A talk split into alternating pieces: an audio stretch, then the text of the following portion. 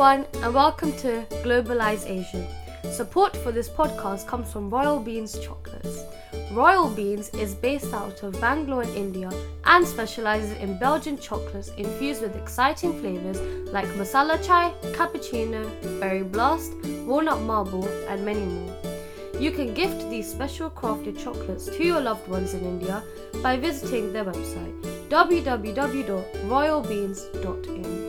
Use the promotional code GLA10 to get 10% discount off your order. Thank you.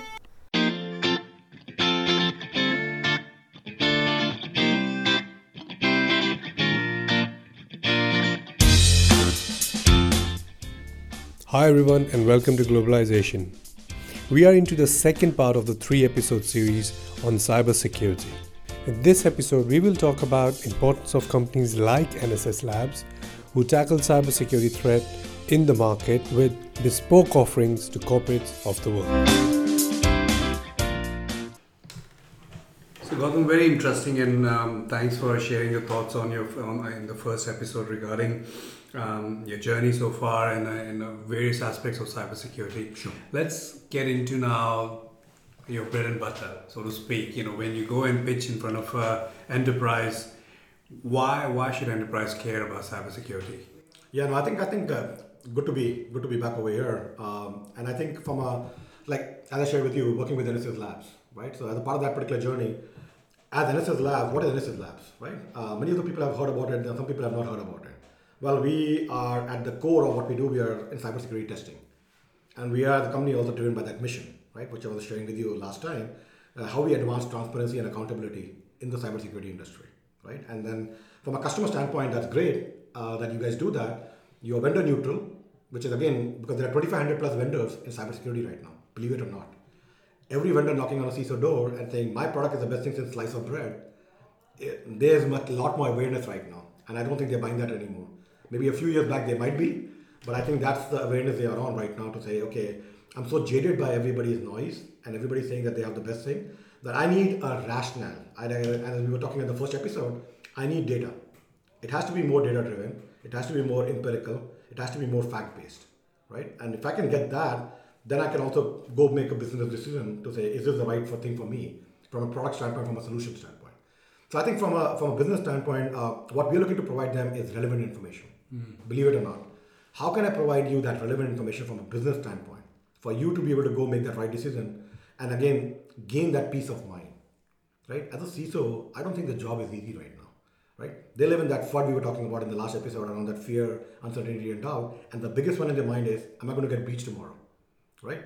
I'm only going to be as good as, as my first breach because after that i might not even have my job right? So for them really getting that data and making everybody else a stakeholder. Like if you look at a ciso right now uh, and why should they really care right? That's a question in your mind to say why should they care they care more from a security standpoint to say how well I can secure the infrastructure, right? How well can I secure? Uh, we, we're talking about losses in the last episode. How well can I secure my infrastructure and make sure there's no financial loss, mm-hmm. and there's no reputation and brand loss, and there's no IP loss. They're also surrounded by people in the lines of business, and the lines of business don't care about security much right now. There's a lot more merging happening, but there's still lines of business which care about developing new applications. It's a development. We call them the DevOps team there's a security operations team, which is SecOps, and then there's a DevOps team. Now, DevOps worries about creating new applications. How fast and how agile can I be in creating those applications? SecOps cares about creating security around the infrastructure, right? So now you have these two wheels in motion right now. How do how does a CISO who doesn't have this team reporting to into him, the line of business, get to work with them and hold them accountable? Well, if they can get the information to say, I'm running product A, B, and C, and these products are able to provide me 95% security from my effectiveness standpoint. They're able to block all these threats. Great. That means there's a 5% delta of unmitigated risk, which is bypassing my systems. And then I can, if I can tell them which of my applications are actually getting impacted by that delta, mm. I can pass on that information to the line of business. And I can now make them equal stakeholder in the game to say, you better go and patch your systems before there's a breach which is happening. Mm. Now the ownership is not just on the on the CISO who's actually managing security operations and security products and the infrastructure controls. They're also now sharing the risk. Remember the discussion we had in the first one about risk. They're actually sharing the risk with the line of business. But a very probably amateurish question on that point. If you share a report with an enterprise saying this is what we found, Hmm. is the day one report still applicable on day five? What if they're exposed a little bit more then? Great question. Great question. So that's the reason, you know, as a part of the journey, that's the question we want them to come back to say, yeah, the report is great. You know, Gautam NSS Lab just did this endpoint security testing with all these endpoint products or network security testing with all the next generation firewalls and IPS. Great. But is that going to be relevant five days, 10 days, six months down the line? Technology is moving so fast. How do I sh- make sure that the same products that you say are looking good today are not looking bad tomorrow? Right. So one of so you're right. So one of the things we also provide them is something called an access to our platform, which is called uh, continuous test and continuous security validation, where they can actually get to see live results on a continuous basis. They just, they just don't get a report; they actually get access to a platform where the same products with the same vendor recommended settings are actually running in that harness uh, 24 by 7. Now I can log in anytime and say, last 30 days, tell me how product A in this vector is performing. And I can actually see, and I, I can also then use that as the information. Now that's information. Information is power. I can use that to go hold the vendor accountable. Hey, vendor A, you just told me your product is great since slice of bread. Well, I just saw an NSS Labs platform with all the live results. The last 30 days, you've had a few misses. So what's going on? Or the report told me that it's 95% effective. Over the last 30 days, it only showed me it's 89% effective. So what's happening? Effectiveness is really going down. Now what happens is you're, you're playing that game where now you're making everybody part of the same ecosystem. Enterprises are the ones, we serve the enterprises, we don't serve the vendors. The job for Lab is we serve the enterprises. If I can arm them with the right information, let them go hold the vendors accountable. Back to my mission. Can I drive transparency and accountability? I'm transparent to you, Mr. Enterprise, in terms of the information and what you need to make a choice. I don't recommend anybody. And if then you can go hold them accountable to say, I think you need to go work with NSS Labs, and I really need to see the efficacy coming back to 95 at least, or even more, before I actually make a decision. Hmm. What happens is now the ownership is on the vendors again to go prove the value of what they bring to the table. Otherwise, we are actually holding the enterprise and their teams to actually do product evaluations. They don't have the skill set. There's a massive skill shortage in the world of cybersecurity, right? So they don't have the skill set. They don't have the teams to do it. They'll do a half-assed job. They say, okay, A, B, and C. Let's go choose A because I know so and so and there's such a company. It's a good friend of mine. I trust them. I'm hoping they're going to do the right thing, and we keep our fingers crossed. Well, not anymore. It's all data-driven. I have the data with the report, which is day one. I have the data with the live platform, which gives me 30, 60, 90 day view. I can now hold the vendor accountable to say, you go fix it, we have a deal. Hmm. Right? So that's the journey you want to be on. Where in this world of cybersecurity, I think we are afraid to share data because we are afraid to share the good, bad, and ugly. And do, do CISO ask for any penalty clauses in your contracts to say, fine, if we do go for hmm. whatever the cost is of, of that product or hmm. service, if for whatever reason you are not up to the mark, what hmm. you say you are, do they, I mean, not just, um, no, I'm not saying is that the practice normally, but I'm trying to get the feel of it. When you are sitting in front of a CISO, are there many of them who says we are putting our you know um, funds online, our jobs online, so to speak, our reputation. If we do get you know shake hands and, and get your product into our uh, infrastructure, do they ask for some kind of um, I don't know if there isn't any loss of revenue, whatever, whether we're going to have on, on a sharing basis or we're going to have a penalty clause. Yeah, so if you look at from an NSS Lab standpoint, since I'm not a vendor and I'm providing them the information and giving them a platform for them to have that live view of what's already happening from a testing standpoint, right? Right. uh, vendors don't drive my methodology. Like so, the way we do our testing is there's a test methodology we define, and everybody gets a chance to actually provide feedback to that methodology before we actually go into testing. Now, when we go into a public testing, it's free. You cannot pay to be in the test, and you cannot pay to get out of the test, right? So now customers know that this is not a pay for play. This is NSS Lab holding them to the methodology to that higher standard, and they are in for free. And if, if we feel enterprise also provide the feedback to say, do you have the product so and so? Uh, I don't think, Mr. Customer, I think you should have them because I'm actually looking at that, and we can actually bring them in. So either the vendor comes in voluntarily, or we actually go purchase the product. Because the mission we are on is to say, how can we come back and provide the, the playing field, which is level across all these products in the market right now.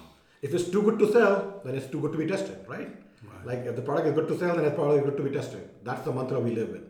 So what happens is once I provide you that view of the world, I'm pretty sure that when they decide to go with vendor A versus vendor B, they hold them accountable. So does that also mean that based on your you know obviously handling of all this data and information systems for other for other for enterprises if nss labs were to come come up with their own product that version is probably the only foolproof Well, you know what? Uh, it's a great question, uh, but I think it also creates more of a, a cognitive dissonance, right?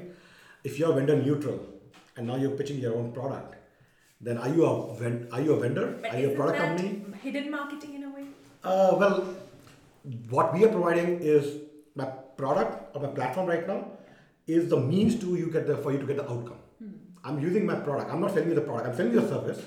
Great. If you want to have the live results, whether it's vendor recommended settings, or you want to even have your own private cloud and you can have your own settings, your own policies and configuration. We call that as container security validation. Because a lot of enterprises come back and say, "Oh, I don't go with vendor recommended settings. I do my own policies and configuration and my own tuning. I even have my own gold images hmm. to go run on the platform." Well, you can always do that, and you can have your own private cloud, and it's almost like deploying like your own branch office, right? So that's how simple it is. Once you go with vendor recommended play or my own personalized play, you pay for that as a subscription service. Mm-hmm. But you have that platform, You don't buy the platform. You buy the service, and the service provides you outcomes.